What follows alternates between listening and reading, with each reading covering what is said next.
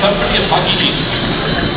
All right, back here at Lawler Arena, Mike Machnik and John Leahy with you. Game one, Hockey East quarterfinals, and our score after the first period, Maine leads Merrimack one to nothing on a power play goal by Gustav Nyquist. He was assisted by Tanner House and Brian Flynn. That goal came at 19:30 of the first period. We had shots, in, sorry, rather shots on goal in the first period, 9-7 in favor of the Black Bears. And joining us is Mike Logan, Providence Radio, also calling the game tomorrow night for the New England Sports Network, NESN. And uh, well, Mike, special teams the difference in the first period. Yeah, I, I thought Maine played a real good road period, Mike. It was a situation. Merrimack came out very aggressively, and they were on top of them probably the first five minutes, uh, and then they took the first penalty uh, before the, the five-minute major. But I thought as the period went on, Maine did a pretty good job establishing themselves. Not many rebounds for Merrimack. It was a lot of one and done, uh, and then obviously uh, the penalty on Bigos. Actually, I'm surprised he's still in the game. I thought that would be not only the five-minute major, but he'd be gone. Uh, but a big goal for Nyquist at the end of. Uh, you know, and I think when you come in here, especially this year, if you can shrink the game, uh, which Maine did, you know, they got a one-goal lead and 40 minutes to go. Uh, but it, I mean, this building was always tough, but this year, it's the last two years, this has become a, a heck of a home ice advantage for Merrimack. Yeah, you're talking about the penalty, the five-minute major, and I agree, it could well have gone either way there. You wonder, playoffs, is, is there a little more reluctance on the part of the officials to, to give a guy the gate?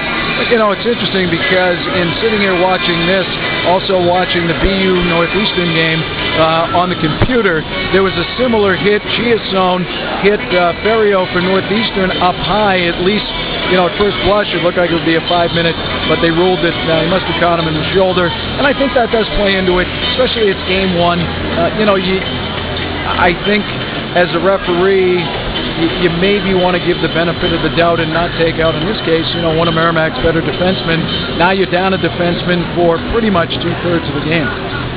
Want to talk about the game you're calling tomorrow night for NESN, of course, and talk about you know your what you see is the storylines in so far. But as we mentioned uh, in the opening of this interview here, you, you work with Providence. You've been doing their games for a number of years, and of course, uh, coaching change this week. We learned about uh, Tim Army's going to move on. Um, uh, surprised, not surprised. Your thoughts there? You know, it's unfortunate. Um, as I've as I've said to people in life, sometimes things look great on paper, and for whatever reason they don't work out. And you know, I'd like to just chalk it up to that. Uh, the school means a lot to Tim.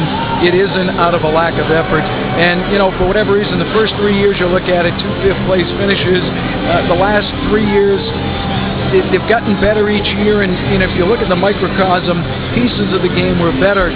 But you know, just the last couple of years, they've hit these long streaks of, of not being able to pick up points. Um, you know, and it's unfortunate, and, and sometimes maybe it's you know a change is good. I, I think the key part for the college is who comes next, because you're now looking at a situation where uh, five straight losing seasons, three straight out of the playoffs, and uh, interest has waned a little bit. And I really think Bob Driscoll in the next month or so has a very important decision.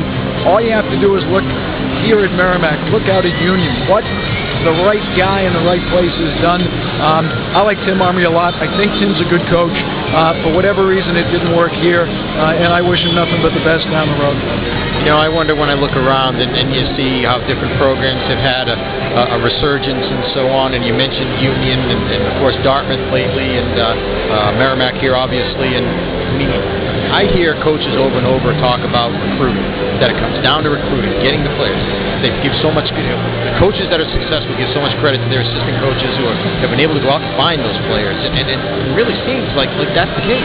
Yeah, and you know, sometimes, Mike, all it takes is one class, uh, you know, and a couple of guys to really jumpstart it. Uh, and, and I don't think Providence is that far away from the standpoint of they've got a couple of good kids coming in. Defensively, they're solid. They've got Alex Beaudry for another year. But you're right. I think that's the biggest challenge. And I like the way Mark Dennehy talked about it is that he focused more going out and recruiting. John Powers had a great article in the Globe about going out, I think he mentioned, you know, hanging the Hockey East on the door that don't worry as much about what Merrimack hasn't done. Think about who you're going to be playing, the league you're in. You got national champions, uh, and, and it's sales. I mean, really, recruiting is sales. And in some respects, you're taking a flyer on kids. You go watch a kid, and the projection.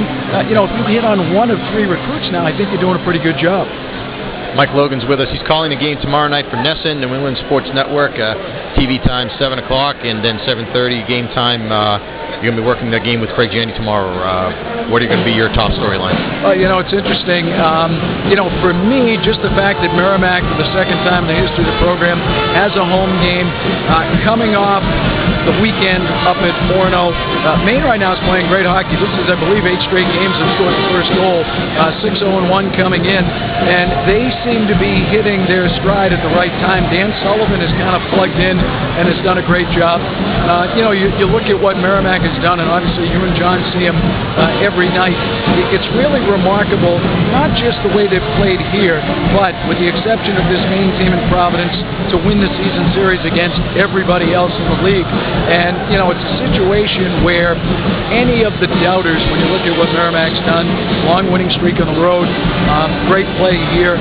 I think it's great for the league. I've been sitting next to Joe Catania during the first period. And, you know, stories like this are great, but as he said kiddingly, it can make life tough for other coaches when, you know, their ADs turn around and go, hey, look at what Merrimack's doing. Why can't we get it going too? Yeah, the atmosphere tonight, uh, I mean, there have been a number of nights this year where it's been like this, and this night, night may be the best. The Vermont game that was also a TV game was, had a pretty good atmosphere that night as well, but it's a lot of little things. They brought in the Dayton Pep Band to get everybody going, and obviously giving out the T-shirts and everything, having a block party before the game. And you don't see that too often, I guess, in, in college hockey. No, and, and, you know, this is when, as a guy that started college at Maine, graduated from Northeastern, this, when I think of college hockey, is the type of atmosphere. You go into certain buildings around the country, as you have, and you just see the rabid fans, and it's really a neat story here, you know, tucked away, the, the 2,000 students, 28 players, one mission.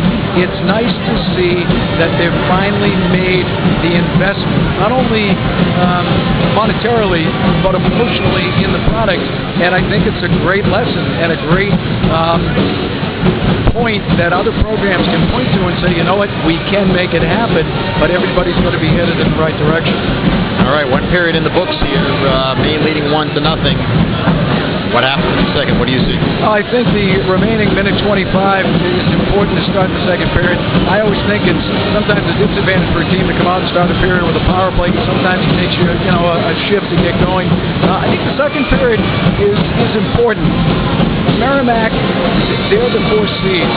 The expectations are they're going to win this series. This is something, and, and again, going back to the article of John Powers, Mark Dennehy was saying, you know, everything is is zero zero, but they can't help to think. I think the longer this game in game one goes like this, especially given the way Maine beat up on them pretty good, uh, I think mentally that's going to be the biggest challenge for Merrimack in the next 40 minutes. And if they, you know, if Maine gets another one, now you're looking down 2-0. It'll be interesting to see how they how they respond. All right, thanks, Mike. Great to see you as always. We appreciate you taking the time and look forward to your call tomorrow night on NESN. All right, thanks a lot, Mike. Great to see you. That is Mike Logan, our guest in this first intermission. Maine leads the Warriors. It is one to nothing.